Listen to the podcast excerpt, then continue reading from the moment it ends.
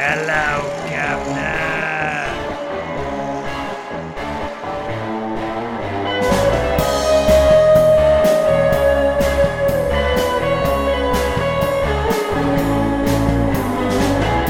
welcome to episode 496 of the podcast devoted to the classic and sometimes not so classic genre cinema of yesteryear. It is Monster Kid Radio. I am Derek M. Cook, and the music that you're hearing right now is the song Mr. Hyde's New Ride. It is from the album Halloween Hullabaloo from the band The Creature Preachers. You can find them at thecreaturepreachers.bandcamp.com. I'll make sure there's a link in the show notes so you can check them out when you're done listening to this episode of the podcast. How's everybody's post Halloween doing?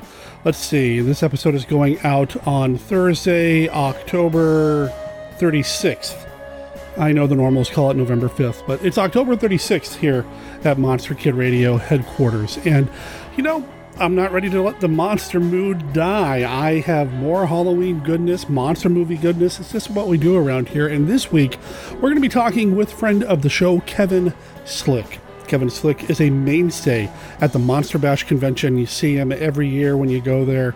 He's always running around in an orange shirt, helping people out, doing what he can to make sure everybody's having a great time. And occasionally he spends a good 15 20 minutes at the Monster Kid radio table. Well, this time I didn't want to just have a 20 minute rap session with him at the Monster Kid radio table, partly because there was no Monster Bash this summer, but also I wanted to get more in depth with him about a particular movie. This time around, we are talking about a movie from 1960 something or other, 62, 1962. It is Burn Witch Burn, also known as Night of the Eagle. And you know what? We had a good time talking about it. I do want to give everybody a heads up. Now, last week's episode, when we talked about old time radio, we had some audio issues. This week, we also have some of those same audio issues. I think I know what happened. I will be taking steps to make sure that doesn't happen again. I was recording with a different computer other than my normal main computer, partly because last week we were getting ready for the Halloween thing that we were doing. Well, actually, last week was the Halloween thing that we were doing, where we were running movies nonstop at the Monster Kid Movie Club, you know, the Monster Kid Radio Twitch channel that we have, which meant that my main computer was tied up and I tried to do everything on my laptop. And I must have had a setting switched wrong or something. I don't know what happened, but it led to some less than stellar audio quality on my end. I think that the guests sounded as good as they were going to sound using the system that we had in place for recording guests. But, you know, it's not going to happen again, or at least if it is going to happen again, I'll I'll redo it or something. I don't know. Just bottom line is the audio quality isn't exactly where I need it to be for me to be happy, but I still think the conversation is a fun listen. Now, you know who does have some incredible audio quality? Two contributors to the show. This week we have Kenny. He's back with his look at famous monsters of filmland and the beta capsule review. It's here this week as well from Mark Matsky, and they sound excellent. We also have a little bit of listener feedback that we're going to get to here in a moment. You know what? Let's just kind of get into it right now.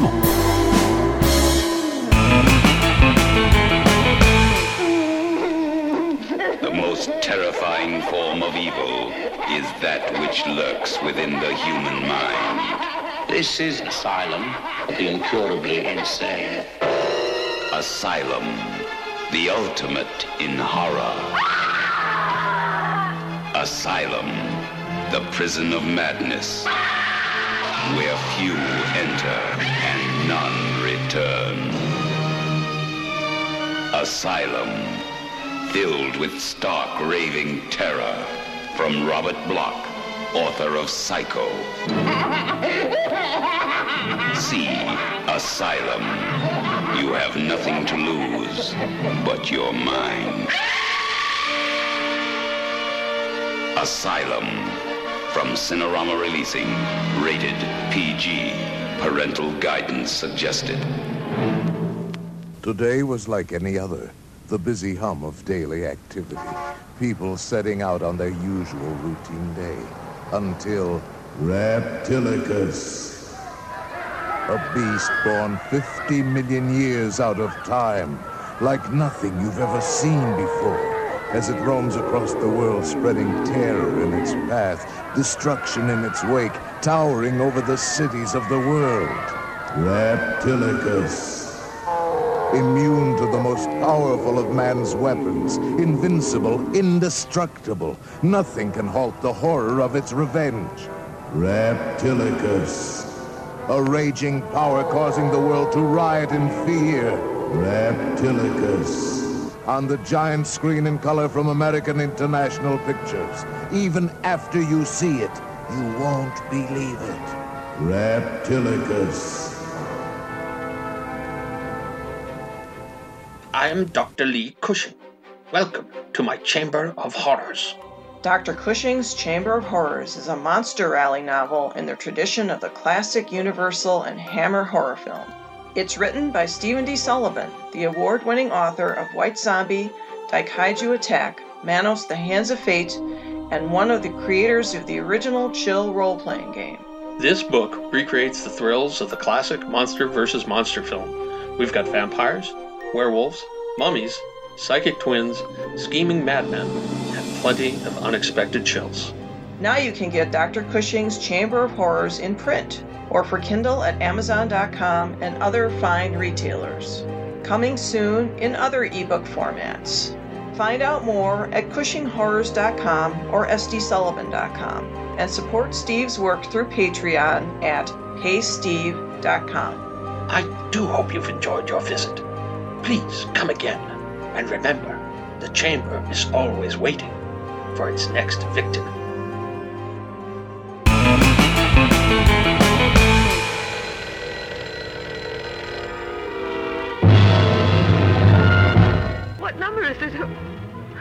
Am I calling? You've reached the feedback section of the show. I'm going to fire up the monitoring machine, have it go over the email, and I'll respond here in a moment. Hey. I just have some quick feedback for the last two shows. First, the old time radio show. I enjoyed the show very much. Eric Martin is obviously an expert in this area and he was very professional. I admired his comfort before the mic and his ability to convey his knowledge and enthusiasm so clearly. The topic was a pleasant surprise. I was happy to learn about some of the shows especially to learn that Vincent Price was so active in OTR. I will definitely seek those shows out. The top three Hammer films for Halloween with Josh was great. Josh is a fantastic guest and should visit more often. It's fun hearing what he is working on. I can't wait for Cowgirls vs. Pterodactyls, and Mana Puss sounds fun. I enjoy his films and I'm happy you introduced them to me. As for the movies you talked about on the show, I didn't remember that I had seen Kiss of the Vampire, but I have it on DVD. I took it out to rewatch it today and agree with you that it is pretty fantastic. My three, non-Cushing, Hammer films to watch for Halloween would be The Reptile, The Witches, and Vampire Circus. I think The Reptile is an excellent riff on the werewolf slash man into beast movie. The Witches is super spooky and a well done supernatural tale. Vampire Circus may be my favorite Hammer film that doesn't star Peter Cushing. The quirky mix of vampires and carnies is both fun and creepy. This show's topic was a great choice. I'd be interested in your next favorite Hammer films too. That would make a great show. I'm enjoying beta capsule reviews. I don't know anything about Ultra Q and it is cool to hear about it. I will definitely check it out on Tokusatsu when possible. Thanks as always. Tom from Go Forth and Game. That is Tom from Go Forth and Game over at goforthandgame.com. Check him out. And to respond to what he had to say here, I had a blast with the old time radio show. Eric Martin really knew what he was talking about, and his enthusiasm for OTR was infectious. I've chatted with him a couple of times since that episode, and yeah, we are going to have him back on the show down the line. We'll probably talk about OTR because how can you not with somebody who loves it as much as he does? But I really do want to get him on to talk about Weird Woman from the Inner Sanctum films, especially since that Inner Sanctum Blu ray set is coming out later this month, and yes, it is on my Amazon wish list. Um, so, you know, it might just be time to dive into that. Also, I need to have Josh on the show a lot more often because I have so much fun talking with Josh. Oh boy. So, Cowgirls versus Pterodactyls. The cut of the movie that I think Josh is happy with has been sent to the composer, Reber Clark, and his sound person, me. So we are working on it now. It should be ready sometime next year. I have not really looked at it too closely. I've kind of scanned through it a little bit. I'm planning on later this week, maybe next week, sitting down and going through it from start to finish, making a bunch of notes before I start working on my Foley and my sound effects. But what I have seen looks really cool. Some awesome stop motion. Kiss of the Vampire, top notch thumbs up from me and obviously Josh. Your top three movies. The Reptile. Yeah, you know, this is a really good werewolf movie for not having a werewolf in it. So, yeah, I'm right there. The Witches I saw earlier this year, I think, for the first time, and I found it to be really interesting. And Vampire Circus. I think Vampire Circus was one of the first Hammer films to get a proper Blu ray release here in the States a few years ago, wasn't it? Either way, I picked it up and I've watched it repeatedly since. It's a great presentation. The movie is just so odd in a really, really good way. And, you know, I'm sure we could talk Hammer films with Josh anytime, any day of the week. So, yeah, we'll make that happen down the line, I'm sure. And you commented on the beta capsule reviews. I'm having a blast with them too. I love Ultra Q. It's one of my favorite TV series of all time. It's really fun to have Mark kind of guide us through episode by episode. I'm really excited though because after this Ultra Q run, we've talked and sounds like he's going to be diving into Ultraman next. So thank you for uh, commenting on that, listeners. I encourage you to contact me about anything you've heard about here on the show. If you have any feedback for this episode or any of the previous 495, oh my, any of the previous episodes, feel free to call it in or write it in. You can call and leave a voicemail for Monster Kid Radio at 503 810 5MKR. That's 503 810 5657. Or you can send an email to the podcast. MonsterKidRadio at gmail.com is the email address. That's monsterkidradio at gmail.com.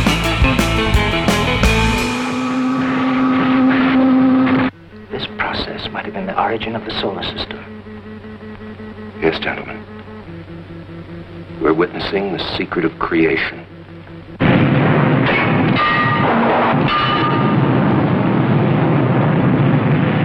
Mr. Mayor, the city must go dark to supply the power we need. And after 11 hours, what then? Then we'll need the entire power of Boulder Dam to feed it. We must make preparation to evacuate the city. Looking like creatures from another planet, these two scientists risked their lives to move the new titanic element to the one place where they might fight it. I'm going to set the machine and leave in time. So the men. But she isn't built to take such a load. She'll break up. Dr. Benton, our only hope is that she'll break that element before she breaks herself. This one man stood between the Earth and doom. Only he dared face the terror of the monstrous thing that had suddenly come alive. A cosmic Frankenstein that threatened to engulf the world and hurl it into outer space. I'm now going to set the Deltatron at its maximum output and close the floodgates. I want you all to leave. You've got about seven minutes to reach the surface.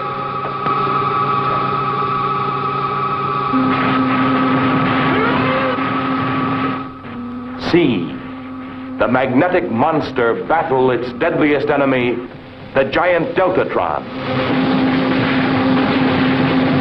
See the last desperate chance they took to check its appalling power.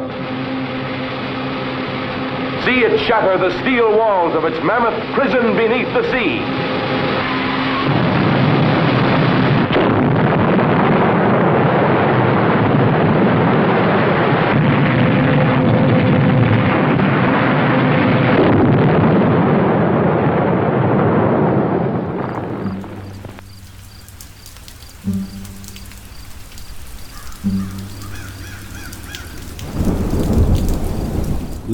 Monster Kids. This is the Count. I'm here with some friends to tell you about our favorite board and card game podcast. It's Go Forth and Game. Tom and Ryan talk about all things gaming with special emphasis on interviews with game designers and publishers. What do you think about this, my tall, gaunt friend? Go forth, game. Good. And what about you, my undead comrade? I think Go Forth and Game is the most entertaining podcast about board and card games that I've come across in 4,522 years. So, if you enjoy listening to two monster kids discuss topics like abstract games, the best family games, game schooling, various game mechanics, and of course, monster themed games, then you should give Go Forth and Game a try. That's goforthandgame.com, available on iTunes and Spotify.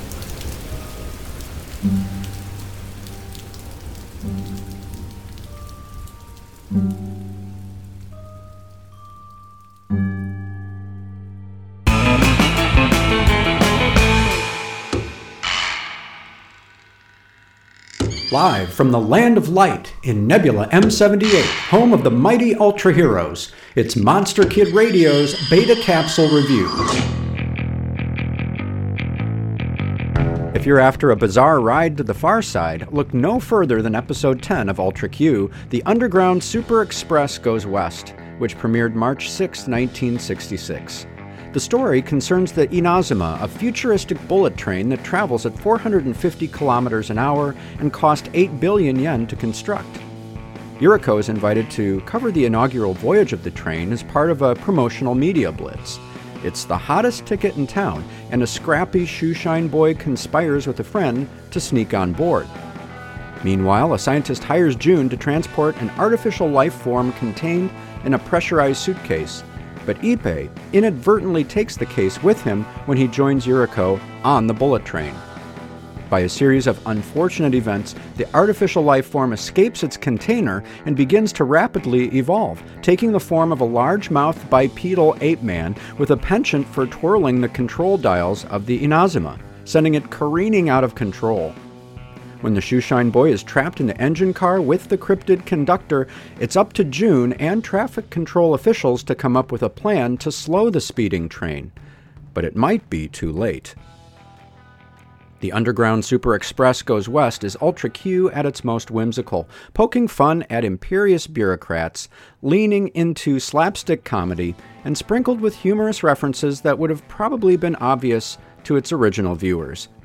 Even so, the Inazuma's perilous journey is genuinely suspenseful, and M1, the curious, bumbling creature at its controls, remains an emblem of the series. For Monster Kid Radio's Beta Capsule Review, this is Mark Matsky reporting.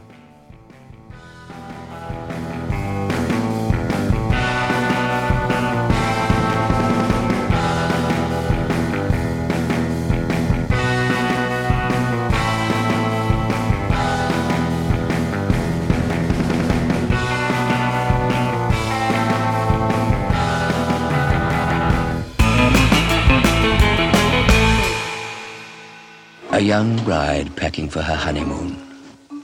What happens to her now may be all in the mind, a figment of her imagination. Or she may be in very real danger. Either way, there will be madness and murder and fear in the night.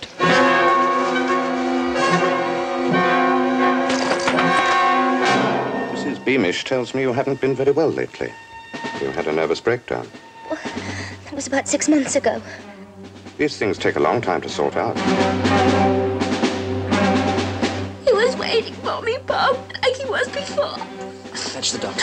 No, God, please. Bob, I was attacked. I was. You don't believe me, do you? I believe you think you were attacked.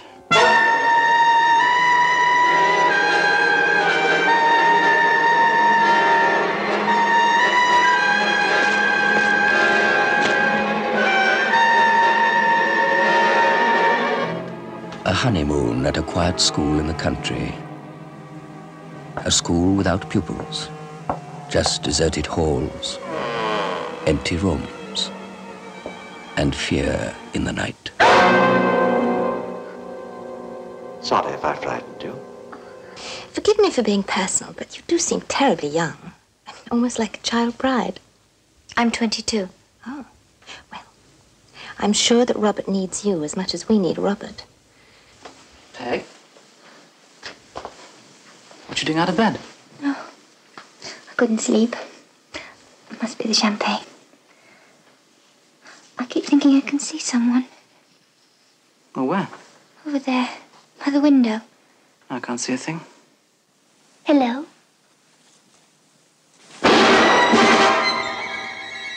You could get your head blown off creeping around like that. Good evening, Robert. I've been waiting here to welcome you. I hope that gun isn't loaded. If it went off, it would waken the boys. Why not come down into the hall?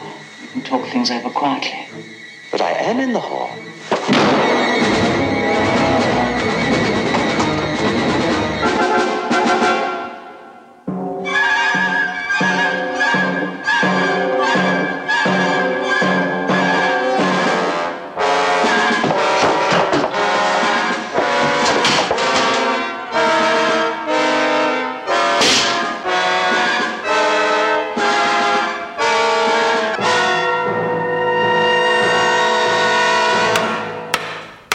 This month's meeting of the Classic Horrors Club. I'm Rich Chamberlain from MonsterMovieKid.wordpress.com and KCCinephile.com. And I'm Jeff Owens from ClassicHorrors.club. Let's begin with a report from our Sergeant at Arms. Vince, are there any housekeeping details today? Once the door is locked, there's no way out. The windows have bars that a jail would be proud of, and the only door to the outside locks like a vault. There's no electricity, no phone, no one within miles, so no way to call for help. Uh, thank you for that very thorough report. As you all know, oh, yes, we have a comment. It's time we started. We had better get on with it.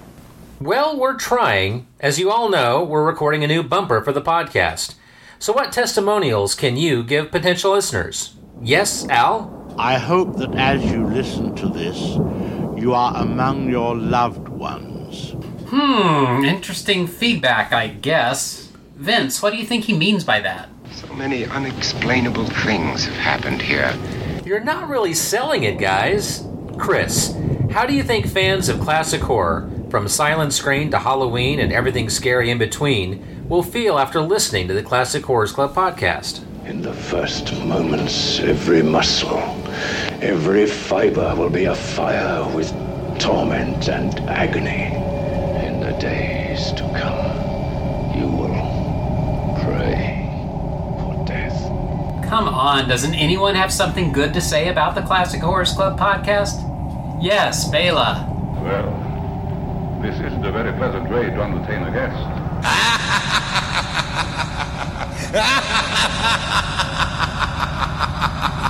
At least someone's having fun.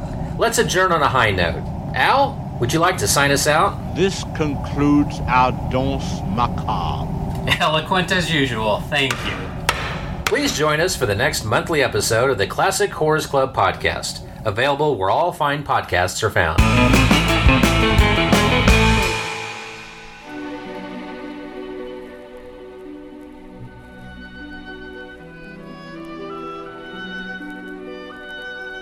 I am Dracula, and I bid you welcome to the podcast devoted to the classic, and sometimes not so classic, genre cinema of yesteryear. And I offer you this warning. Sometimes Derek and his guests get excited, and they may spoil a movie or two. You know how excited monster kids can get sometimes. If Monster Kid Radio spoils a movie for you, do not come whining to me. I cannot stand whines. Hello there, Monster Kid Radio heads. This is Kenny with a look at famous monsters of filmland. Today's movie, Burn Witch Burn, was considered Forry's favorite film of 1961, but did not receive a lot of coverage in FM. It was mentioned briefly in an article about witchcraft in movies printed in FM 67, and later reprinted in FM 106 and 129. Here is what it said Burn Witch Burn was the second film to be based on Leiber's book Conjure Wife. Made in 1962, it more or less followed the same pattern. Tansy Taylor, wife of college professor Norman Taylor, is a practicing witch. When Norman discovers his wife's superstitions and magic, he makes her discard and burn them all, thereby leaving the Taylors unprotected. Unknown to either of them, the wife of fellow instructor Flora Carr is also a witch who seeks to destroy the couple in order to further her own husband's career.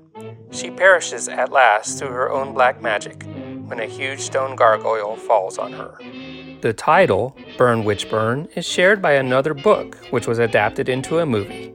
We see about that in FM 26 from January of 1964. Burn Witch Burn is the incredible tale of an eminent brain specialist who is called upon to attend a strange case, a case in which a racketeer is the central figure, and there appears a mysterious Madame Mandilip, a doll shop owner. The doctor has many opportunities to examine patients who suddenly die, leaving no trace of poison, drugs, hypodermics, punctures, wounds, or bruises. How can such things be? Is there a power of the mind which can reach out of thin air to kill? From page to page, the nightmare figure of Madame Mandilip grows more horrible and deadly until she spreads like a menacing shadow across the lives of the doctor and his friends. The plot is fresh, logical, and completely startling. Here, the reader can try his own hand at detecting. There are no false clues, misleading statements, or blind alleys. It is all open. Step by step, the reader is led to the weird but inevitable climax. This is a story of sorcery and witchcraft, but told so skillfully that one is ready to believe that such things can be, even in this 20th century of ours. Six years before cinema audiences saw this unusual novel come to life on the screen. Of course, by the time Tod Browning, Garrett Fort, Guy Endore, and Erich von Stroheim got through adapting A. Merritt's novel, it was not quite the same. Despite the fact that it was known during shooting as The Witch of Timbuktu, it was a story without sorcery. Lionel Barrymore utilized the seemingly magical but science based results of chemical experimentation to shrink his subjects. If there was any alchemy involved, it was a case of makeup changing male to female, when Lionel Barrymore transformed himself into Madame Mandilip, as Lon Chaney had done before in The Unholy Three. Devil Doll, in technical achievement, set a high standard for Dr. Cyclops in 1939 and The Incredible Shrinking Man in 1957 to follow. The original British title for Burn Witch Burn was Night of the Eagle. Did the American distributors know about A. Merritt's novel, or was it a coincidence? Will we ever know? Merritt's book is available to read for free online if you are interested. That is all for this week's look at famous monsters of Filmland. We will have more next time. For MKR, this is Kenny saying adios. Monster Kid Radio listeners, if you've been to Monster Bash, you've seen this guy. He's been on the show once, but really, I feel like I need to have him on more because every time we get chatting with him online, or even just now before we hit record, I seem to get along with him okay. So I'd like to welcome Kevin Slick to Monster Radio. How you doing, man? Well, good. I'm glad to get along with you uh, reasonably okay. That's that's a good thing. some, some days that's the most we can hope for, and so that's that's a good starting place, I think. Uh, so yeah, you are one of the guys at Monster Bash. You've been there pretty much every year from the beginning, haven't you? Yeah, yeah. Uh, 1997, that was the first bash. Uh, Ron Adams, who I had known, we'd known each other since we were in uh, middle school, uh, seventh, eighth grade, that sort of thing. And he called me up before the first bash and said, Didn't you used to be in the projectionist club, you know, that showed the movies on the 16 millimeter? And I, yeah. And he's like, Well, I'm I'm putting on a movie convention and I need people to help out with that. You know, could you come and help show films? And there we have it. You know, uh, for the last 20 some years or something like that, we've been hatching and instigating crazy fun ideas and having a blast at the bash you were a fan of this stuff though before. I mean, you and Ron. That, that was kind of how your friendship came together, wasn't it? Yeah, we actually met in let's just say middle school. Uh, was I believe the, the the school newspaper. We were both interested in doing cartoons for that because we were both into comic books and and then we discovered we are both into pop music and that sort of thing, listening to the radio. And I had an interest in horror films, certainly, like uh, any other sort of pop culture element that I was that was into. But it was spending time with Ron, and I remember he had a subscription to Famous Monsters of Filmland magazine, which was pretty cool back in those days. You know, you'd you'd see those ads for things like that, and it was ten dollars a year or something like that, and you'd think like oh my god, how could anyone ever find ten dollars? You know, when you're, when you're 12 years old, it seemed impossible. But for some reason or another, one issue, issue number 97, he got two copies of it. So he gave me that copy, and that's what I really, I guess, you know, started getting much more into the monster films. And uh, we used to watch the CBS late movie often showed a lot of Hammer films and things like that. We uh, remember staying up late and watching Dracula's Risen from the Grave. Uh, maybe you know some of the other ones, Prince of Darkness and that sort of thing. Back in those days, Number 97. I think you might have even told me that when I had you on the show at the Bash when we were chatting a little bit about famous monsters and your background. What was on the cover of that? Do you remember? Um, gosh, I could probably grab it and look it up. I believe it was actually something about Psycho. Oh, okay. Uh, I think I have to I have to look up the the issue cover, but I remember it's mostly a black cover with a little image in the middle. It wasn't one of those typical uh, Basil Gogos ones with the beautiful painting. It was more like a small picture in the middle of the, Oh. the cover, is what I recall on that one. I just pulled it up. It's uh, Asylum. Asylum. Okay.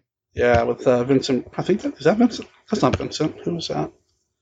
You know what? I don't do the famous monster segment. I'll leave that to Kenny. Yes, He's, he is our expert on such things as this. Yeah, he's he's our resident's famous monster guy. So, whereas, like I said, you're the guy that runs around Monster Bash helping to make sure everything's happening.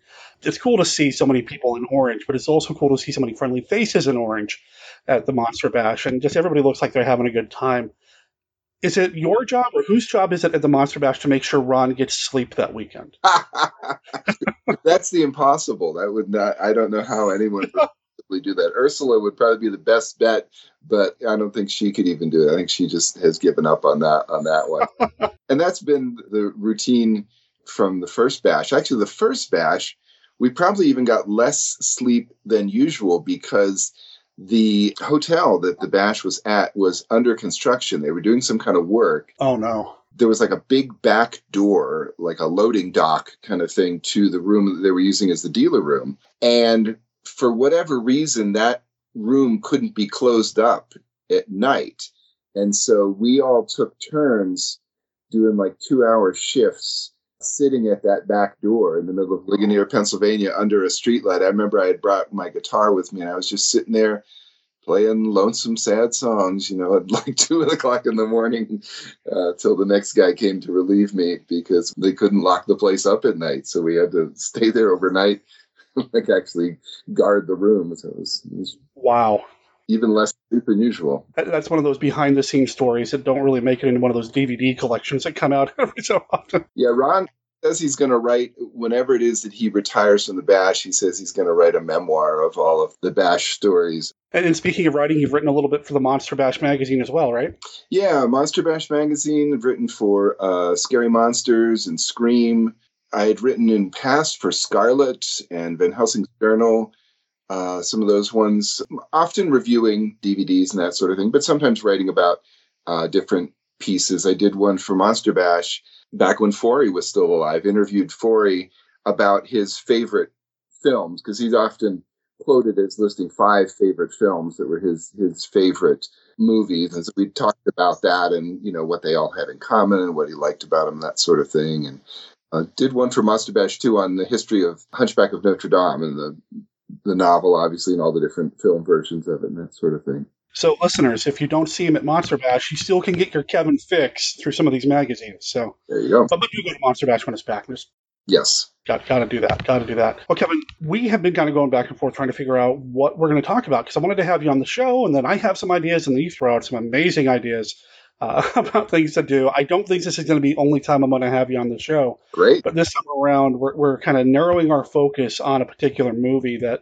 just kind of came up in conversation. Might have even been during, was it during the stream that we were talking about this? I think it was. Yeah, it might have been during the Classic Five on the stream or just on the stream in the chat room section. But yeah, somehow it came up and we both kind of said, oh, yeah, that movie. I love that movie. That would be a good one to do. And I just got done watching it about 15 minutes before I tried to get my computer to come on. I turned it off. I had wrapped it up. I- It's a good one. It's a. really- And we're talking about Night of the Eagle, also known as Burn Witch Burn, and and we're going to get into that. But Kevin, you just mentioned something that we got to do first. Ah, yes. We got to do a round of the Classic Five. The Classic Five! Indeed, your deck or mine. oh wow! Well, I I mean, whatever you want to do, man. I mean, if you got your deck there, we can play off your deck. Sure. Yeah. What the heck? Let's see. Why not? All the different uh, different ones. With the hammer deck, the universal deck, the bash deck, and the core deck. Yeah. Right on. Okay. Yeah. Let's play off your deck. Okay. Well, let's see. I'll just pick them off of different ones. I'll just randomly select one. Okay. First card. This is from the universal deck. Edward Van Sloan as Dracula's Van Helsing, Frankenstein's Dr. Waldman, or the Mummy's Dr. Muller. Well, let's see. Got to be Van Helsing in that. He's fantastic in that. His sort of uh, look of like knowing exactly what's going on, and you know when he shows the mirror to Lugosi, and uh, Lugosi's coming towards him, and more wolf bane, something more powerful than that. Count and pulls out the cross. That's great, man. I love that. Oh, that that's fantastic. I think that's where I'm going to go to. I've really warmed up to him as Van Helsing. I've always liked him as Van Helsing, but mm-hmm. I think because I've watched Dracula's Daughter so much over the past few years, I'm really starting to like him as Van Helsing because he plays him in that one as well. I do think that his role in The Mummy is a little different, a little against Yeah. type because he does freak out and he has that moment where you know he actually looks scared. Mhm. But in Dracula, man, as Van Helsing, he's spot on. Yeah, because to me, that's what Van Helsing needs to be in the Dracula films, because Dracula himself is kind of a chaotic character. He's a character that hmm. throws chaos in wherever he's going. And so the perfect foil is this guy that is just calm, cool, and collected. Yeah. You know, as as as Cushing plays him so well in, in any of the, the Hammer Draculas. Oh yeah. Uh, that's, you know, definitely the one. All right. What's next? Okay. Go to the Hammer deck. Here we go. Okay. Favorite Alan Gibson film, Dracula AD 1972 or The Satanic Rites of Dracula? Oh boy. I was just talking about these films with uh, Chris McMillan yesterday, in fact. um, right now, for me, it's Satanic Rites, although I really don't like the ending. Yeah, I would probably be with you on that one. Uh, Dracula AD 72 has some wonderful elements. That opening sequence, you know, where they're Mhm. sort of flashing back with the, the carriage ride thing, that's fantastic. And I, that's one of those images from Famous Monsters that I remember that picture of Lee with the wagon wheel protruding through him. That's a fantastic, a fantastic image. And, you know, we've had a lot of the people from that film at the Bash, and they're wonderful folks. And for me, that film is just too 1970s, you know, um, too, you know, pseudo hippie, kind of like the way the sort of hippie culture was portrayed in movies. A little bit too, a little bit too much, of a caricature of that. Okay. The uh, dig the music kids and all that stuff, you know. well, but you know, again, it's great stuff. But actually, Satanic Rites, I think, has some wonderful parts in it. It's it's got a nice kind of tension as they're trying to figure it out and what's going on and things like that. I love the showdown uh, in the office building. I guess it's really not a showdown, but the confrontation between Van Helsing and Dracula in the, up there after he's melted down the silver cross to make a silver bullet. I mean, that whole sequence I adore. It's just it's something about it that's amazing. Um, yeah, that's great. But yeah, the ending kind of leaves me a little flat, but still, I do like the rest of it Mm-hmm. so much. It's happening right now in London. York could be next. Or Paris, or Rome, or Tokyo. It's happening right now to this girl. Perhaps it's your turn next.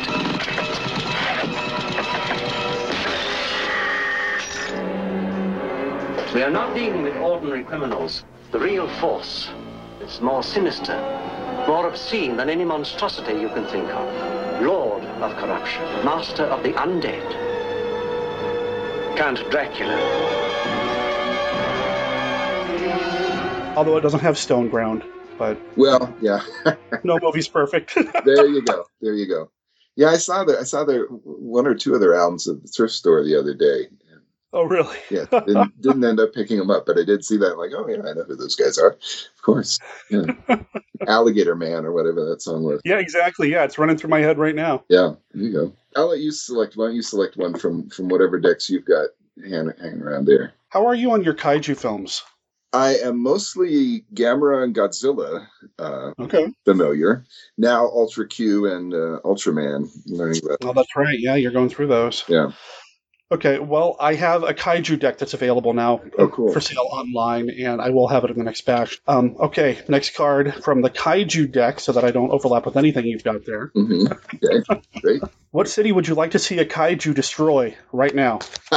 right now, let's see. And we don't want to get too political. Yes. I was just trying to think, like, what would be, you know, what would be an interesting sort of thing? Because, like, um, oh, I know, I know. I'll just go back to like my roots, back to my Pennsylvania roots, Pittsburgh. Oh yeah, Pittsburgh would be totally cool because Pittsburgh has so many bridges in it. You know, it's got the the, the two rivers that merge into the Ohio River.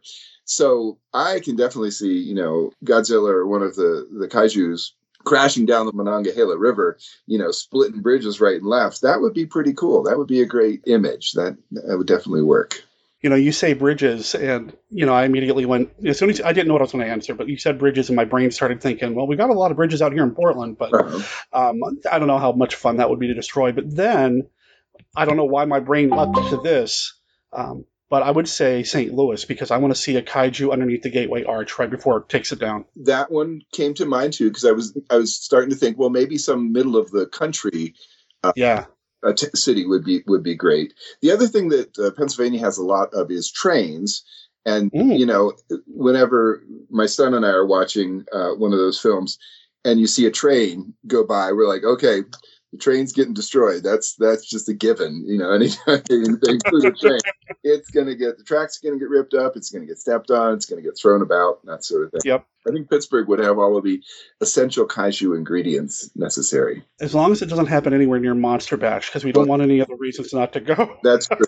That's true. Good points. Yeah, I, I, Mars is is far enough away from from downtown Pittsburgh area that it would probably be safe. Yeah. All right, let's see. Try to find my core cards here. What character from a classic monster movie would you like to hang out with for a day? Hmm. Let's see. Gosh, there's so, there's so many. Maybe it's just my sort of warped sense of humor now in the days of the pandemic here, but I- I would probably have most fun hanging out with Dr. Pretorius. You know, Oh man, that'd be a blast. you know, it is you know whatever it is we'd have. You know, gin, it is my only vice. You know, exactly. Butterscotch brownies, they are my only vice. You know, corn liquor, it is my only vice. Whatever it is, I love that. That is that's just the best. He's he's a hoot. Yeah. I like that. I think for me, I'd want to hang out with, uh, well, basically anybody from the Office of Scientific Investigations, from like the Magnetic Monster and GOG and Mhm. Riders to the Stars. You know, I'm a huge Richard Carlson fan, so let's just say I'll hang out with Dr. Jeffrey Stewart from the Magnetic Monster. Excellent, excellent Maybe I could go on a science versus monster adventure with him. for sure. That'd be fun. That'd be a lot of fun. Yeah. Well, you want to take us home with a Monster Bash card? Sure. Let's see. I'll find a Monster Bash one here.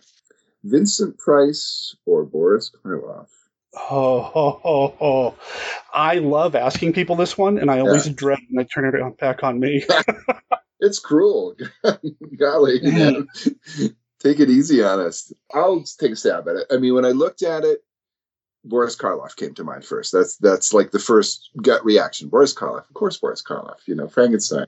You know, I love the dead and uh, all. You know, the Black Cat and everything like that. Oh man, But then, yeah. you know, then I started thinking of like Vincent Price going all wacko in Pit and the Pendulum on on Barbara Steele, and Oh, I think like, yeah. oh gosh, you know, how can I, you know, Bartholomew, he's like adulterer, and he's like, you know, he's losing it. It's just like I love that that insane sort of thing that he, you know, pulls off in that movie. Between that and in the, the sort of cool, cold, uh, you know, uncaring kind of uh, persona that he, he presents in, in that film, as well as, you know, House of Usher and a lot of the other ones like that, too.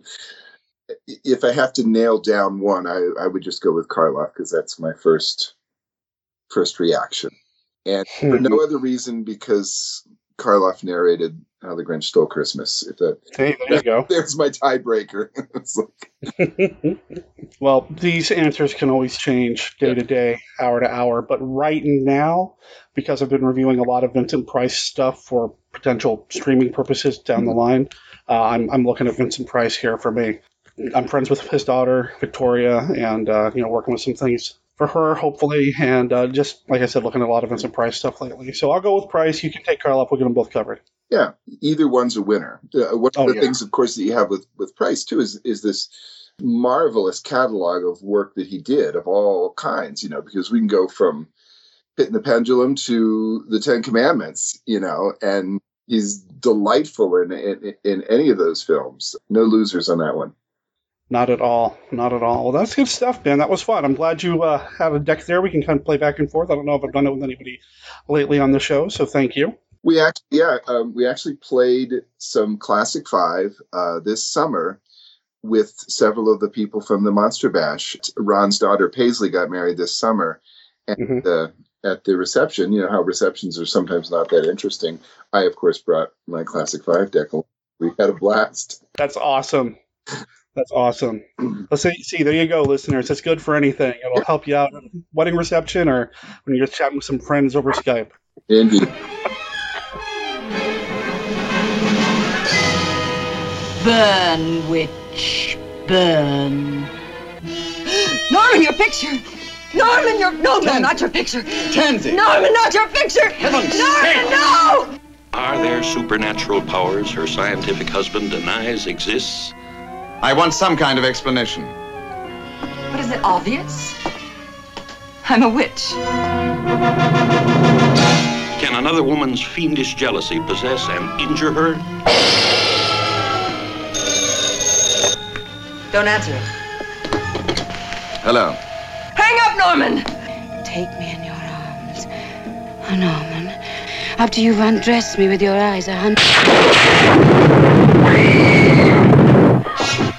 Is this woman really a voodoo witch, conjuring evil spirits to do her sinister bidding?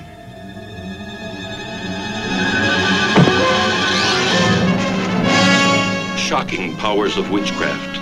Powers that can even bring a stone eagle to life. All right, so Night of the Eagle, man, uh, or Burn Witch Burn. I, I always call it Night of the Eagle because that's how I first saw it. Hmm. Was with that title. Uh, I saw it. It must have been over a decade ago at the H.P. Lovecraft Film Festival here in Portland. They brought it in. They were doing some Charles Beaumont specific programming, and because he was one of the co-writers on this, they wanted to show it. And and that's how I first saw it. I did not realize it was also called Burn Witch Burn until a few years later. That was how I first saw it. How did you first see it? You remember? Yeah, I saw it as Burn Witch Burn on a DVD, uh, like a DVD-R copy of it. I think it's one actually Ron Adams might have given to me at one point, like, "Hey, you should check this out. You'll like this," kind of thing. And that, and I hadn't really heard of it before then, uh, and was immediately intrigued when I watched it. I thought it was a great, a great piece, very Twilight Zone like, which of course with, with Beaumont and, and Richard Matheson writing on it, of you know how could Oh, it be anything but that? Yeah, it's it's just struck me as a really captivating film. I think over the years I've I've started to really like shorter films. Maybe you know some of the like the classic Universal ones, like the Karloff Lugosi ones, like Black Cat and things like that. There's no wasted time, no no wasted frames in the film. It's just right to the Yep. story, and it, it it tells it. And uh, I thought this one really did a good job of having a story that was that was captivating and kind of a slow burn of the characters sort of figuring out what's going on in it. And uh, watched it again recently. The lead actor Peter Wyngarde, Yeah. he is in The Innocents in a brief role as a as a ghost at the window, and he's got such a oh what a what an intriguing face. I mean, it's a very distinctive look about him. And I was reading up on the film. I saw that Peter Cushing was one of the people that they considered for his role, but uh, Oh wow. but did not take it for whatever reason. But I, could see Cushing in it too because they, they both have the sort of classic features are really appealing. I'm trying to imagine that would be really cool, actually. Yeah. I mean, I think Peter Wyngarde's great, but yeah, as Cushing, that would have been really interesting. Yeah, so I, I thought about, I was thinking about that, like, wow, what would that have been like? You know, how would he have played it differently? And so, yeah, I would love to imagine that a little bit more and try to figure out how that one would have played out. But yeah, I think the film is exceptional in that it is one of those kind of films. I think you and I mentioned the other day that there's like a Val Lewton quality Yes. to it in that it's mostly a psychological kind of drama, and they don't need to show you a lot. They mostly can imply things in the film, and the use of, of shadow, and that kind of uh, in the sets, in the photography, works really well. So yeah, it was, I was really impressed by it. There's especially towards the end, it really starts to get its Lewton on with uh, with him running through the hallways and the up, around the campus. Yeah, You don't know what's real. Is that a shadow? What's it a shadow of? It really felt Lewton-esque there. But even before that, like you said, there's a lot of psychological stuff going on. I was a little surprised when I stumbled across something, and I don't know if the internet's to be believed, but apparently Peter Wyngarde didn't like the script at first. He thought it was rubbish. But I don't see that at all. I see this as, as a pretty smart, pretty straightforward, uh, efficient, economical thriller more than anything else. And I, I can't imagine anybody thinking this is rubbish, you know? No, I thought so too, and it, it reminds me um, probably my favorite sort of film to watch at this time of year at the Halloween season, which is Night of the Demon. In that Hmm. you've got a guy who's uh, sort of a very cold, rational scientist guy telling you that all this witchcraft stuff is baloney, and you've got the woman who is, you know, character is portrayed as being maybe slightly, a little bit uh, crazy, who's of course correct. that is a Yeah. going on and you know the guy coming to realization uh, of it but what this film does that's so excellent is both his uh, part Wyngarde but janet blair i thought is tremendous at the beginning of the film she appears like she could have been in leave it to beaver or something like that the wife with the uh with i don't know Uh-huh. if she's actually wearing pearls at all but she's got the dress on and everything you know oh hi honey and everything like that you know Yeah. and uh, let me make dinner for you and all this kind of stuff. And it's like, but then she starts losing it, and she gets really frantic. She's great in this kind of crazed, insane character whose the insanity is is mounting in it. I thought that she was wonderful. Oh, the journey she goes on through the film, because you're right, she does start very, oh, I have dinner here, honey, and, you know, I'll take care of this. And just very stereotypical housewife. But as the movie progresses, and towards the end, when she goes flat out catatonic, I mean, it's terrifying. Yeah, and I had certainly heard of her name before. I knew her as an actress partly because she was born in Altoona, Pennsylvania, which is actually where I was born. So Oh, okay. I that, and I knew that the Janet Blair was a stage name, which came from the fact that Altoona is in Blair County, Pennsylvania. That's where the Blair came from in her name. But I guess she was mostly known as, as kind of a comic actress, and she was a, a singer. She sang with big bands and such uh, back in that era. And so some of the reviews and such that I read online were that at the time when she was cast, people were like, what's she doing in this? Why would she be in a dramatic role like this? But I thought she was wonderful. Yeah, I mean, you look at her filmography. I mean, she was in a Blondie movie for crying out loud, but she does a really good job. She really sells this. Like I said, there's the, the mix of the stereotypical housewife, but then also a woman who's willing to do anything, and I mean anything, Yeah. to protect her husband, uh, including using witchcraft or even sacrificing herself Mhm. to keep him safe. And I was pretty moved. There, there's a scene in front of the fireplace where she is just begging, "Please take me, spare him." Yeah. That was a moving moment in the film, and I remember feeling pretty overwhelmed when I saw it in the theater at the Lovecraft Film Festival. And every time I watch it now, I still feel those chills. Yeah, her character just has so much soul to it. Uh, Mhm. and, and in a way, compared to the character of Norman Taylor, Wyngarde's character, he almost comes off as the, as the more irrational one at the beginning, where he's like, you know, burn this, get rid of all this stuff. You know, you're crazy, you're insane. You know, he makes some comment about if we were to uh, consider insanity based on on things that women do based on intuition, then half the female population would be insane or something like that. It's like Yeah, like oh, much good grief. Like, you know, that needs needs to wake up, you know. yeah. But Ooh. um, yeah, I mean, it's almost like he is in love with his view of the world and his kind of position, his job, his thing, where she's acting out of total devotion and love for him, which is is really touching. It's wonderful. And listeners, if you've seen this before, I and if you haven't seen it, please go see it. But if you've seen this before, I challenge you to go back to the scene where Tansy does confront Norman. You think you got all these things because of your own merits? You know, how do you think you've gotten all this? It's a biting, cutting remark, Mm-hmm. but if you watch Janet Blair in that scene, you can see that there's like this flash of, oh, I shouldn't have said that, but I can't let my guard down too much. It's just really masterfully performed. It is, yeah, it's wonderful. The whole cast is is wonderful. Um, if you've seen some of the British films of this era, we mentioned uh, Night of the Demon, which was maybe Mm-hmm. five years or so before this, you'll recognize certainly some of the the actors actresses in it. Good old Reginald Beckwith has a part in this one. He is in Night of the Demon. He's the guy that is the medium that they go to. And he Oh, yeah, yeah. he utters the, the great line, you know, it's in the trees, it's coming. that part. I love that. That's just one of my favorite parts of that film. I love that. It's a great film overall, but you're right. No, he's fun. Yeah, and the beginning of the film. Do you know is was this always the case? The DVD I have has this long introduction, spoken narration by uh, Paul Frees, where he's talking about this film will cast demonic spells from the and this voice. And I, I was watching it the other day. I was like, where do I know that voice from? Ladies and gentlemen, the motion picture you are about to see contains an evil spell, as used by practitioners of witchcraft for centuries.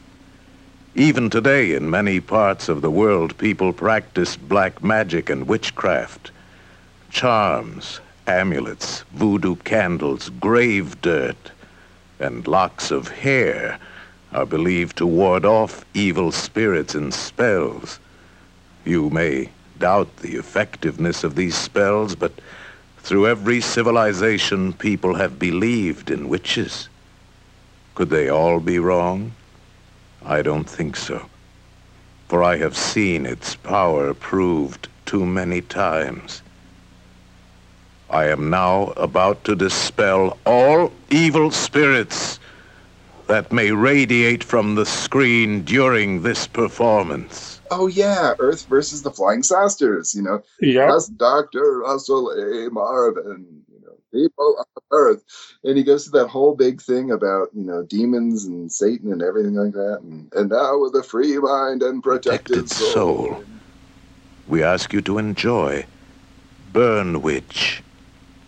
Burn. So I don't remember this at the Lovecraft screening, but every time I've seen it since then, it was under the Burn Witch Burn label. Yeah. So it's always been on every version that I've had at home. Yeah, they wouldn't have made any sense, I suppose, in in in that version because the different different title. But but yeah, when when I start the movie and that starts up, I just smile because one is Paul Frees. You can't help but because it's Paul Frees, you know.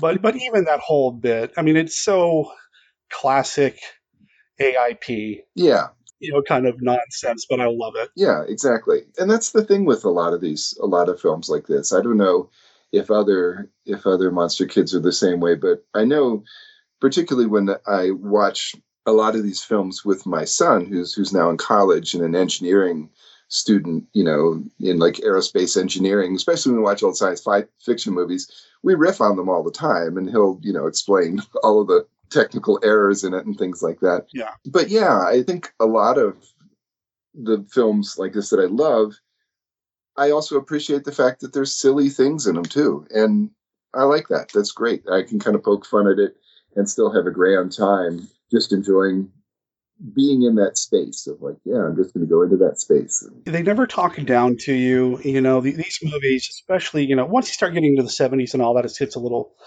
you know, iffy sometimes. But these movies that we talk about here on Monster Kid Radio most of the time, they they embrace kind of the silliness. If if it's got it, they don't try to shy away from it. I mean, even something like uh, Reptilicus or something like that, or, or um, the Giant Claw. Yeah, there's some pretty silly stuff in it, but I never feel like the movie's talking down to us for enjoying it. Yeah, it's, I think a lot of people have commented at different times when they talk about movies being a bad movie, or you know, it's like a bad movie is is a movie that's boring, is a movie that I am no interest in, and you know, all of these films I enjoy, and this one, you know, again is I think it stands out as a really excellent film. I pulled up some reviews. The New York Times reviewed this, and let me read you what they wrote. Uh, I highlighted a quote from the New York Times review. It says, simply as a suspense yarn, blending lurid conjecture and brisk reality, growing chillier by the minute, and finally whipping up an ice cold crescendo of fright, the result is admirable. excellently photographed. Not a single frame is wasted and cunningly directed by Sidney Hayers. The incidents gather a pounding graphic drive that is diabolically teasing. The climax is a nightmarish hair curler, but we maintain entirely logical within the context. Oh wow! Yeah, you got to love it. It's like yeah, that's that's pretty accurate. That's a, an accurate uh, description of the film. I think so. Yeah, I'm, I'm on board. The only thing I found, I was curious what you would think on this, was it was originally called Night of the Eagle. Right. And obviously, there's an eagle in it that has an, a role in it, but I think Burn Witch Burn makes more sense as a title because the eagle, like, why does the stone eagle statue come to life? Like, what is the purpose of that necessarily? Like, what's the connection with that? That didn't really make sense to me, although I don't need it to make sense. I don't know. What did you think? And I was going to ask you the same thing. Which title you prefer? I, I prefer Burn Witch Burn, partly because knowing it's called Night of the Eagle, you see that eagle through the entire thing. Yeah. They do not let a scene go by without having a shot from over the shoulder or looking mm-hmm. up at it, or it's in the background or whatever. The stone eagle on the front of the building. And I understand it's important. Mm-hmm. I understand it's important, and you want to see it, and you got to see it to understand what's going to happen later. But after a while, it's like, okay, I get it. There's an eagle. I Yeah. understand. Yeah. So not having it called Night of the Eagle kind of makes it a little less on the nose for me. Mm-hmm. Uh, plus, Burn Witch Burn's got that awesome intro, but I do like the Burn Witch Burn title. Yeah, and really, as the film goes along, it becomes clear that it's really a film about dueling witches, essentially. Mm-hmm. Two different people casting spells, and which one is going to come out on top. Although the satisfying ending of these stone eagles fall from the building, that pretty satisfying. I'm I'm really happy to see that character get offed. yeah, it's satisfying and it's really well done. Yeah, I think a lot of the special effects in this. Now, I did see a line holding the eagle at you know at one shot. I, Mhm. fine, whatever. But for the most part, I feel like the effects, the the optical effects, are some good miniature work and some. I don't know. I don't know if it's green screen or, or whatever they did uh, to blend the the live action elements and the miniature work with the eagle going down the hallway, and then like you said, that awesome eagle crashing down when it crushes her. Yeah. it it looks dangerous. It looks like it really hit her. It's very well done. Yeah, yeah. And again, that's that's one of those things I think this film does so well is there's not a huge amount of special effects per se in it. Right. There, there's the one scene where the character is kind of going crazy and he's either being chased by a giant eagle or he thinks he's being chased, whichever it is. It's totally believable. And if I can go back to, we seem to reference Night of the Demon a lot, which is fine because I think it's a great, great movie. That to me is one of the strengths of that movie is that it doesn't linger on the monster. Most mm-hmm. of the time, it's about anticipating what's going to happen. And so this film really uses that quality well. It, it uses the quality of let's plant some things in your mind and let your mind kind of percolate on this for a while. What can you imagine? Because a lot of us, our imagination is going to be as good or better than anything that uh, that they're likely to put together and show us on the on the screen. I think that's one of the reasons why I like this movie so much too, is because because they don't have a lot of flashy special effects, mm-hmm. you're forced to focus on you know the people and the relationships and the marriage and the relationship between Norman and Tansy and all the mental gymnastics he had to go through to marry a witch without really knowing she's a witch. And mm-hmm. just everything there. It's it's a it's fascinating in terms of like a relationship study and his kind of acceptance of what these women are really doing. Oh, it's real. Yeah, they're not just hysterical. They have something to contribute. They really know what they're talking about. I like that journey that he goes on as well. One of the things that I thought of because I watched it again today, it struck me that if you were to subtract the supernatural element from it, it would be a pretty captivating episode of like Peyton Place or something like that because you've got these people, you know, they're very sniping at each other and they're greedy and jealous and they don't, you know, and who likes who and who wants who out and who's trying to maneuver to get this person out of the position or whatever. And it's like, well, that's that's a, just an interesting character movie yeah. in and of itself. And then you throw in the rest and it's well yeah now we've got this other element that's really fascinating but it doesn't let you down at all if you're just watching the interplay of the characters. And that's you know it's very much i guess a film of that of that era in that you've got the guys the the men that are you know sort of the the people that are working and then these sort of scheming wives behind them that are doing. That's a very popular kind of plot of, of that era. I was I was watching that sort of thing and thinking about like, well, what about this film Stetson in the early 1960s? Certainly the look, you know, Mhm. her, her dress and everything like that. He makes one mention in the film in one of his classes in uh, Norman Taylor's classes where he's talking about magic and he alludes to well maybe we have the magic now that we can push a button and end all of humanity so i was thinking okay well this was during the cuban missile crisis Yeah.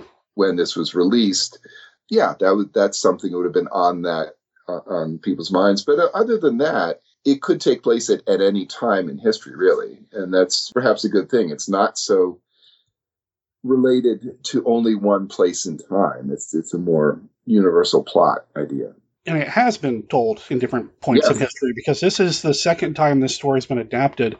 Uh, the first is Weird Woman, which for me is my favorite Inner Sanctum film. yeah Lon Chaney, you know, doing the the leading man thing that he always wanted to do for Universal in these Inner Sanctum films. I'm a big fan of Weird Woman. Anytime you put him and even Evelyn Ankers in a movie together, I'm on board. yeah And I've not seen the third adaptation. I actually wasn't aware of one until earlier today. I guess there was one in the 80s called Witch's Brew or Which Witch is Which. Witch's Brew, yeah, uh, 1979 is what I saw. Yeah. Are you familiar with that at all? I am not. No, I, I only know, knew this in Weird Woman. Yeah, so it Yeah. it is. Like said, it has been told has been told several times. You know, and again, the the writers for the screenplay, uh, I just think you have to give major credit to those guys. They're masters of this kind of writing, this style of storytelling. Well, Richard Matheson, he's a master. I am legend. All you got to say. I mean, the man really knew what he was doing. I feel like Charles Beaumont doesn't get nearly as much as much attention, but he certainly should. Uh, and part of it because of his, he died a lot earlier than a lot of the others. But Yeah. he, he was right there with the Twilight Zone and working with Roger Corman. He wrote The Intruder, which is just a stunning film from Corman. and this film plays out like as we mentioned before it plays out like a great twilight zone episode Mm-hmm. like obviously a little bit longer but it's still you know it's under 90 minutes uh, the runtime i don't know exactly what it is but it, it's not a long film by any means and it plays out like a good twilight zone episode you know Yeah. The, with the sort of i don't know if it's a surprise ending but it's a it builds you to this ending where it, it, it could have gone a couple different directions at the end and then let's follow them over the cliff and see where we're going with this thing what I really liked about the ending, and you mentioning Cushing earlier, uh, just kind of reinforces it for me. There's a Hammer film from 1972 called Fear in the Night, which is one of my favorite Hammer films. Uh, it's a contemporary film directed by Jimmy Sangster with Joan Collins, uh, Peter Cushing, Judy Geeson's in it. And the end of that film is somebody running through a campus, a school, with crazy things happening on the speaker and the sound, the PA system, and it, it really kind of made me think a little bit about that. Now it's a lot more brightly lit because it's 1970s Hammer, but yeah it's it, it gave me that same kind of vibe where things were just slowly amping up and amping up, and now my now what are we doing? It, it's just real just cranking that tension in a way that. Oh man, I'm going to say something that I'm going to regret. I think I like this one better than Weird Woman right now. Ah. don't don't tell anybody. Okay. Okay. Don't don't tell anyone I said that. got it got it I've actually considered putting that in the classic five, but I figured it's maybe too much of a deep cut. You know, which one do you mm. prefer, Weird Woman or this one? yeah And right now, maybe it's because it's the one I most recently saw, but this is my favorite. I, I really, really liked this one. It's one that if somebody walked into the room with me, I wouldn't feel like I'd have to uh, explain to somebody what I was watching. I'm just like, hey, check this out. You know, Yeah. not, not have to even any kind of lead up because it's just that. Yeah, I, I would agree. I think anyone could pop in and they would immediately get drawn into, oh, what's going on? Is who's doing that? What's happening with that there? Some films rely on, you know, some of the monster kid films we love rely on a monster per se, where this Mhm. one has a, a captivating story with the supernatural element as a part of it. And I'll go there and stand in the realm of uh, Night of the Eagle Burn, which will burn over Weird Women too. I'll be, I'll go right there with you. And for me, what I think it is is this film has a certain edginess about this that some of the older films, some of the 40s era films, didn't have as much. I don't know if that makes sense to me. To me, some of the older sort of Universal classics and such have a little bit more of a smoother kind of way that they progress, whereas this one it's not like they really do anything terribly outrageous or, or offensive or anything, but but there's sort of always that element of like they might this might go in a really dark direction, you know, darker than than what's happening at the moment. Whereas a lot of the classic ones that I love, a lot of the old Chaney Jr. and Karloff and Lugosi films, they're probably not going to go too dark. They're not going to go too too bizarre, except maybe for and the Black Cat or the Raven. Those those are two of my favorites as far as like really get nasty. But this one has that element of like it could get really disturbing here, even more so than it is. I don't know. I agree with you. The first time I saw this, I mentioned that fireplace sequence where she's just begging to take her instead of her husband. Uh, she starts that sequence by throwing a couple of things in the fire, and one of them's like this little doll, this little uh, fetish doll. And when she first threw that in, I thought like, like I said, the first time I saw it, I expected somebody to burst into flames or catch fire somewhere, or maybe have a car accident and the car catches fire. I really thought somebody was going to die horribly at that moment. Mm-hmm. Um, where I don't normally get that vibe from 30s and 40s Universal. Yeah, the construct of those films is, is different. I don't know if it was just the audience that they were making it for, or the the filmmaking at the time, or the production codes or things like that. I, I, saw that this film, when it was originally released, was released for uh, adults only in the UK. I mean, it was rated X at that time. That was their adult film rating, which uh, obviously didn't relate to pornography, but but just a film right. that was oriented towards adults. Which I could see. I mean, it's a pretty heavy film. Over time, now it, it looks, you know, it maybe looks kind of tame compared to some of the slasher films and stuff. But yeah, it's a pretty psychologically gripping and disturbing film. It is. Uh, it really puts witchcraft and magic in a, a more serious light than I think a lot of times we would have seen in Universal's, you know, 30s and 40s and 50s. Yeah. You know, wh- whether it's all in his head or not, mm-hmm. or Tansy's head or not, or any of their heads or not, they all act like it's real. Yeah. They all believe it and yeah and her her her little speech in there about like do you think that everything that you've gotten now is because of your own you know intelligence or your own skills or something like that that puts it in a kind of a creepy place too because in sort of if we're, if we're thinking about this film as like a 30s or 40s kind of film so if you had someone who was doing witchcraft it would be kind of just they were a malevolent character and they were messing with everyone because they wanted to mess with everybody but here's, a person that's like really has a very sincere and kind of noble interest in what she's doing, and she is involved in black magic to make this happen. And it kind of takes it out of that kind of oh, there's this crazy, funny character that's out there throwing you know spells or something. It's like oh no, this is this is like the character that looks like you know Mrs. Cleaver from Leave It to Beaver. She's she's like doing this stuff. She's got the voodoo dolls going. You know, I mean that's kind of bizarre because it's like she doesn't look at all like, and they don't look at all like a couple of people that are involved in witchcraft. That's right. That was one of the things I was, I was noticing as I was watching it too. Yeah, one of my absolute favorite moments in this film involves that spider. Oh yeah. Oh man, because she he burns it all. I mean, he finds all the the fetishes and the charms and all the pouches and everything, and they're going to burn it all. And he, it's like you know, this is witchcraft, this is foolishness. We're going to get rid of it all. Uh, and one of them one of the things, the first thing that we saw, one of the first things we saw in the film was a, a dried out spider that she uses for whatever. Mm-hmm. And he tosses that in the fire. But as that scene comes to an end, we drift the camera drifts down to the fire and we see it running away out of. Oh, yeah, man, that was that's a good scene. Yeah, like little little touches that they can throw in there that totally puts us on edge and creeps us out. And mm-hmm. it's like, yeah, that's all we really needed just to get us into the creepy mode there. And I appreciate that there's enough in here. It makes it feel more full than it really is. Mm-hmm.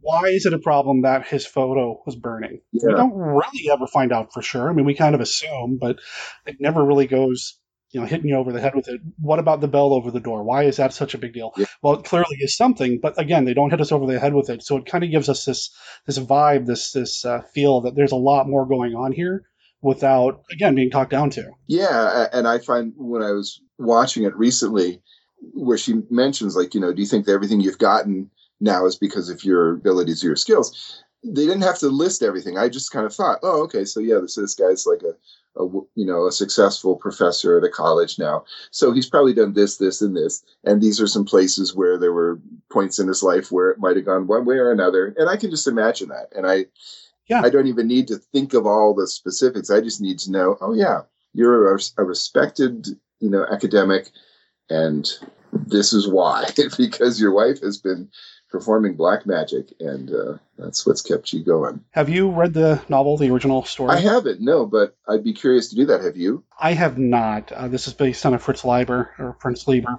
Yeah. Can't pronounce both ways. Novel called Conjure Wife, and I keep meaning to read it, but my to read pile is huge. Yeah. and it always gets lost in the middle somewhere. Well, it looks like it was published in a magazine 1st Mhm. and then and then in a book form. So maybe the magazine, maybe it was was like a, a novella or something originally, and then expanded or or was edited for a magazine publication. I don't know. Yeah, I really don't know. Um, if any of the listeners have read the novel, I'd love to hear your thoughts on it. Uh, and, and one of these days, I'll get around around to reading it. I'm sure I'll put it further up on my to read pile after this, but I also am sure that within a week it's going to get buried again. yes, but that's okay. That's okay to have Yeah. have a read pile that is forever growing, like you know some some giant monster um, you know, out of Mount Fuji or something like that. It's fine. That's one monster I don't mind having in the same room that I sleep. That's fine. yes, the book, the to read pile. Yes. Uh, just overall, I think the movie's a winner. And I, I, when you mentioned it in the chat, it's like that's the one. That's what we're going to talk about. it's great and i know that it's on that it's on dvd uh, Mhm. like an official dvd release do you know is it on blu-ray anywhere is it I thought so. because i think i mean i think the version i know like if, if you look at creepy classics we put in a commercial for creepy classics um, it- it's on there as a dvd it's in there and i think it's one of those what do they call like the archive series ones Yes. you know they're not a huge release but you, can, you can get it on a dvd Yeah, it's uh, part of the MGM, basically burn on demand or video on Yeah. demand uh, service, but it has been released on Blu-ray at one point by Kino. Hmm. Oh, and uh, I need to pull that out. I know I've got it around here somewhere because apparently it's got a commentary track by Richard Matheson, wow and I need to hear that. Yeah, I would love that. Is that still available? Because the one thing that I noticed when I was watching it uh, this time, if I was going to, I don't know that it's a critique per se, but it looked, to me, it looked very much, I mean, I was already thinking Twilight Zone, I think, but it looked to me very much like a Twilight Zone or TV program in its just its filming. You know, maybe it's the lighting or the I don't know if that makes sense, but it was I was thinking like I wonder if there's a version where there's like really a much richer blacks and much you know the shadows are much more high contrast and that sort of thing. I, I don't know. The as I said, the version I have is a is a DVD-R version from way back. Well, that makes sense. Yeah, it Yeah. definitely has a TV production feel. Like I said, I know I've got the Blu-ray around here somewhere, so I'll check it out. And I did check; it is still in print, still available, twenty bucks. Bargain, a bargain. Yeah. I'll make sure there's a link in the show notes, ladies and gentlemen. I highly go. recommend it. I'm looking at the director's filmography right now, and it looks like he did end up doing a lot of television. So may, maybe that's why it has a kind of a TV production feel. It's just that was his aesthetic. Yeah. But yeah, I'm sure the Blu-ray makes it look even better, and you can probably see the line that holds the eagle in place a little bit better too. there you go. Which uh, you know, it's it's just one of those things you see when things get uh, transferred to for us to view and all that. But that's the only problem I had with that eagle. The rest of the eagle effects with the crashing through the door. That's Man. great. Yeah. Coming Oh, down wow. the way, that's incredible. Oh man! And when the when the, the claw clips the statue. Yeah, the cuts that the directing of that sequence is so wonderful. The cuts from that, from the as you mentioned, the, the blending of, of the miniatures and whatever they were doing, how they were creating those effects, and Peter Wyngarde's reactions and his like increasing insanity is just really wonderful. The pacing of that is just top notch. I mean, that's yeah, in film school. I think is like that's how to do it. Yeah, I, I you're not wrong. Yeah. You're not wrong at all. You're yeah. I again, I recommend it. I think I can speak for Kevin when I say he recommends it. Yes. Uh, is there anything else about the movie you want to talk about before we start wrapping up? you know, it's one of those ones that I'm sure a lot of Monster Kid radio fans have heard of it, perhaps, but maybe not seen it. And it's it's definitely worth checking out. Definitely worth worth watching. I have uh, watched it many times, so I you know I'd recommend getting a copy of it so you you can watch it, and you're not at the whims of whatever the streaming services decide they're going to have available or not at any particular moment. So I, I I think it's a it's a great film. I certainly put it in of my favorite films to watch in October, which is Mm. this one, Night of the Demon, The Innocents. You know, I tend to like the more spooky. I watch all the classics this time Sure. of year for sure, but I like these kind of films that are sort of psychological dramas that are that build the tension slowly. It's part of my uh, October ritual, along with uh, reading uh, "Something Wicked This Way Comes" every year too. That's Oh, there you go. yeah, and it's kind of in that same way. It's like how much of this is real, how much of this is imagined. You know, a lot of what you're seeing is like normal. You can relate to it, and there's these elements of like, ooh, yeah, what's hiding behind that thing over there, or what did that person say? What did that mean? What are they up to? Yeah, great. This is one that I watch, well, any time of year, but I think it's a really solid October pick. I'm talking about putting it in again just so I can listen to the Matheson commentary, and I've got a thousand other things I should be doing, but the draw of this movie is that strong. So Yes. Yeah, you got to watch The Innocents, man. I, I was wondering if we were going to get through this before that came of course. uh, like I told Josh, you know, the other day uh, on the show, uh, ghost movies, when they're really good, they're the ones that really get to me. So I'm I'm trying to set aside some time to sit down in the dark, bowl of popcorn, and just let it hit me. I'm, I'm really looking forward to it. Good. Well, it'd be perfect after after watching this because Peter Wyngarde is in that one, of course, and only for a few. I don't even know if he's on screen for a minute total for the whole film, but when he's on, oh man, he is on. He's like, Oh yeah, he's terrifying. Yeah. right on. Kevin, this is awesome. Uh, I, I don't know why it's taken us so long to just connect and become friends. I, I love chatting with you, man, and you're welcome back on the show whenever, you know, anytime. We'll find some other things to talk about, I'm sure. Well, thank you. It's it, it is wonderful. I really admire what you're doing with the show. I think we're in a we're really in a golden age right now uh, for creative people. You know, like it, it's funny because the, movies that we love so much were made 80 years ago, 90 years ago, or something like that. But what inspires us, and there's a, certainly a quality. I mean, when at least when I was a kid and getting into these films, you know, watching to see when they were on TV or I was fortunate in that I grew up in a college town, so a lot of films played on the campus, and you know we could go see see the films and things like that. I saw Phantom of the Opera and Hunchback of Notre Dame and things like that. But right now, I mean, there's so much wonderful stuff going on, like with a show like Monster Kid Radio, the stream thing that you're doing, the films that you're showing on there, and the films people are putting out, like you know. Josh Kennedy and Christopher Mihm, and uh, the one you showed the other week, Loon Lake, that was Oh, yeah. that was killer, you know. And just thinking like this is great that there's people that we have the technology right now that we can do this kind of thing and create this and share in this way. It's a, it's a wonderful it's a wonderful thing. I really think it's a great time to be a monster kid. Not that there was ever any time that was not great for them, but it, it's great now because we we get to know people, you know. Yeah, it's it's easier, maybe. yeah, I mean, there you are out on the West Coast, and here I am in the Rocky Mountains, and you know, we meet in Pittsburgh. it's like, of course, that's of course the way it works. Yeah. Of course, yeah. awesome. Well, Kevin, uh, I wish you the best, man. I, I know in your real life you're dealing with how COVID's affecting you and everything. So I, I hope you stay safe and healthy and and all that. And like I said, we'll have you back on the show down the line. Great. I look forward to it. Kevin, thank you so much for taking the time to be on the show. I know I kept you waiting for a while when we were supposed to record, so I really appreciate all of your patience as well, and uh, for playing the Classic 5 the way you did with me, using your own deck. How much fun was that? Listeners, if you want to get your hands on your own deck of the Classic 5, you can just go over to tinyurl.com slash classic 5, and that's the number 5 spelled out, and you can order the core deck, the universal deck, the hammer deck, and the kaiju deck for yourself from drive through cards by going to tinyurl.com slash classic five. I want to comment on something that came up during our conversation. The movie Witch's Brew, which was the third time that the Leiber story Conjure Wife had been adapted for film. Now, I did some digging. This movie has two different release dates. I'm finding 1979 and 1980 in a couple of different places, depending on where you look. One of the places that I looked was the Copyright Office. because I wanted to see if it's something that I can show on the stream. Now, I believe that the person who owned the copyright to this rescinded that based on the information that I'm seeing at the Copyright Office. So, what does that mean for you?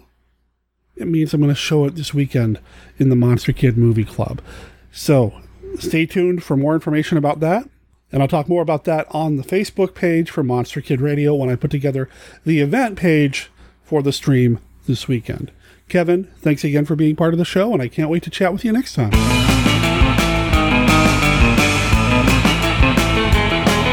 That brings us to the end of this episode of Monster Kid Radio. Thanks for being here. Thanks for putting up with my audio quality issues. And thanks for just, you know what, being a monster kid. There aren't enough of us out there in the world. And I know that with Halloween being kind of subdued or smothered or tamped down this year, it's really hard to kind of be a monster kid and feel the love that we have for these films. I feel it every week because I'm producing the show, and I hope I can give you a little bit of that along the way. If you have any comments for the show, again, we take feedback every single week. You can find out how to do that on our website over at monsterkidradio.net, where you're also going to find links to everything that we've talked about here on the show. I'll also make sure there is an Amazon affiliate link for you to pick up your very own copy of Burn Witch Burn for yourself if you want to add it to your permanent physical media collection. I do ask that you make sure you use that link because we get a little bit of a kickback from Amazon every time you do that, and that helps to support the show. You can also help support the show by becoming a patron over at patreon.com slash monsterkidradio, where every month, depending on what level you come in at, you might get an exclusive reward or two for supporting the podcast. I've made sure that there's a link to that prominently on the website right there at the top. But again, you can just go to patreon.com slash monster kid radio. So let's talk a little bit about this Saturday. We are back in the swing of things over at the Monster Kid Movie Club. Last week it was nonstop every day leading up into Halloween we've gone back to our normal schedule where Tuesday is the Astronomy Club where we show a couple of sci-fi flicks and then Saturday starting at 11 a.m. Pacific we start showing monster movies through like 6 or 7 o'clock in the evening depending on how long the various movies are. Now from 11 to 12 that's the pre-show and we typically show a documentary or something along those lines during the stream but then things pick up right around noon like I said, I'm going to be showing Witch's Brew. I'm not sure what else I'm going to be showing yet, but I will keep you posted. Again, if you pay attention to what we do over on Facebook, that's where we're going to mention it first. You can also follow us on Twitter. I typically put a link to the Facebook event page on our Twitter account over at twitter.com slash monsterkidradio. So like I said, it'll be Witch's Brew. We've got a really cool documentary lined up. And who knows what else? I got a day or two to figure it out. And you've got till Saturday to get over there. It's free. There's a live chat, and there will be an opportunity for you to win a book from author J.I. I apologize if I mispronounce this. Greco? I think that's right. I did ask in an email how to pronounce the last name to make sure that I get it right. If I got it wrong, I promise I'll have it right by Saturday. But this author contacted me because he knew that Tracy and Stuff with Characters was going to be taking a week or two off. This author wanted to make sure that the stream still had some cool stuff for you guys and gals to potentially win through your donations through Ko-fi, which is ko-fi.com slash monsterkidradio. Putting a book or two up for giveaway. Make sure you come back to the stream for that to get an idea as to what kinds of books these might be. Go over to Wholesale Atomics, which is at wholesaleatomics.com. I'll make sure there's a link in the show notes. Let's talk about next week on the show. Next week, we are going to be talking about one of the most notorious public domain, low budget, one off films directed by a guy who only directed one movie movie that exists in all of monster movie dumb. And no, I'm not talking about Manos the Hands of Fate, although this movie does have an interesting connection, kind of, to Manos the Hands of Fate. We're going to be talking about it's really happening. We're going to be talking about 1964's The Creeping Terror. That is coming next week here on the show on episode 497. And I'm going to be talking about it with Dominique Lamssies and Chris McMillan. We actually met up in person. I know, during the pandemic. we were safe. We were cool. We did everything right. But we got together, we put the movie on in the background on mute, and sat down and started chatting about it. Now, I know all I said about audio quality issues at the beginning of the show and all that. The thing is, is that we recorded at Dominique's place and I used my portable recording setup, so I don't know how that sound audio came across. I hope it turned out okay. But you're going to be hearing that next week, and really, let's be honest, if the audio quality isn't top notch, it's not like the movie was top notch to begin with, so. Anyway, because the Creeping Terror is in the public domain, there's a chance I'm going to run it on this week's stream. We'll see. And finally, before I sign off, I know that we set a deadline of October 31st for this, but I haven't really been promoting it, and that's because I've been getting ready for Halloween. So I'm going to extend this a week. You have until November 12th to cast your vote in the 2020 Monster Rally Retro Awards over at tinyurl.com slash rallies 2020 and that's the number is 2020 i'll make sure there's a link in the show notes. Now this year we are honoring the best in genre cinema from 1936 46 and 56 yes i know it says the deadline was october 31st but you can go ahead and still go cast your ballot now. If you've already cast your ballot well don't cast it again. If there's repeat ballots, I have to disqualify all of the ones that came from the same person. But if you haven't filled it out yet, head on over there, fill out the ballot, and later this month, Steve Sullivan and I will be announcing the winners. And finally, finally, just one more thing. Episode 500 of Monster Kid Radio is coming up. I looked at the calendar and it's not coming out on Thanksgiving like I thought. It looks like it's coming out on December 3rd, unless I did my math wrong again, which is in a few weeks, four weeks to be exact. And I've been contacted by a fellow podcaster and by a listener of the show about whether or not they could send in some remarks about Monster Kid Radio's 500th episode. I don't want to go fishing for compliments, but if you do want to submit something about the 500th episode of Monster Kid Radio, feel free to send it in. Again, our contact information is available on our website. Okay, that's it. Let's go ahead and wrap up and sign off by reminding you that Monster Kid Radio is a registered service mark of Monster Kid Radio LLC. All original content of Monster Kid Radio by Monster Kid Radio LLC is licensed under a Creative Commons Attribution Non Commercial No Derivatives 3.0 Unported license. Of course, that doesn't apply to the song Mr. Hyde's New Ride. That is copyright 2020. The Creature Preachers. It's off their new album, Halloween Hullabaloo, which you can find at thecreaturespreachers.bandcamp.com. I'll make sure there's a link in the show notes so you can go check it out for yourself. And when you do, make sure you let them know that Monster Kid Radio sent you. My name's Derek M. Koch. I'll talk to everybody next week. Ciao. Hello, Captain.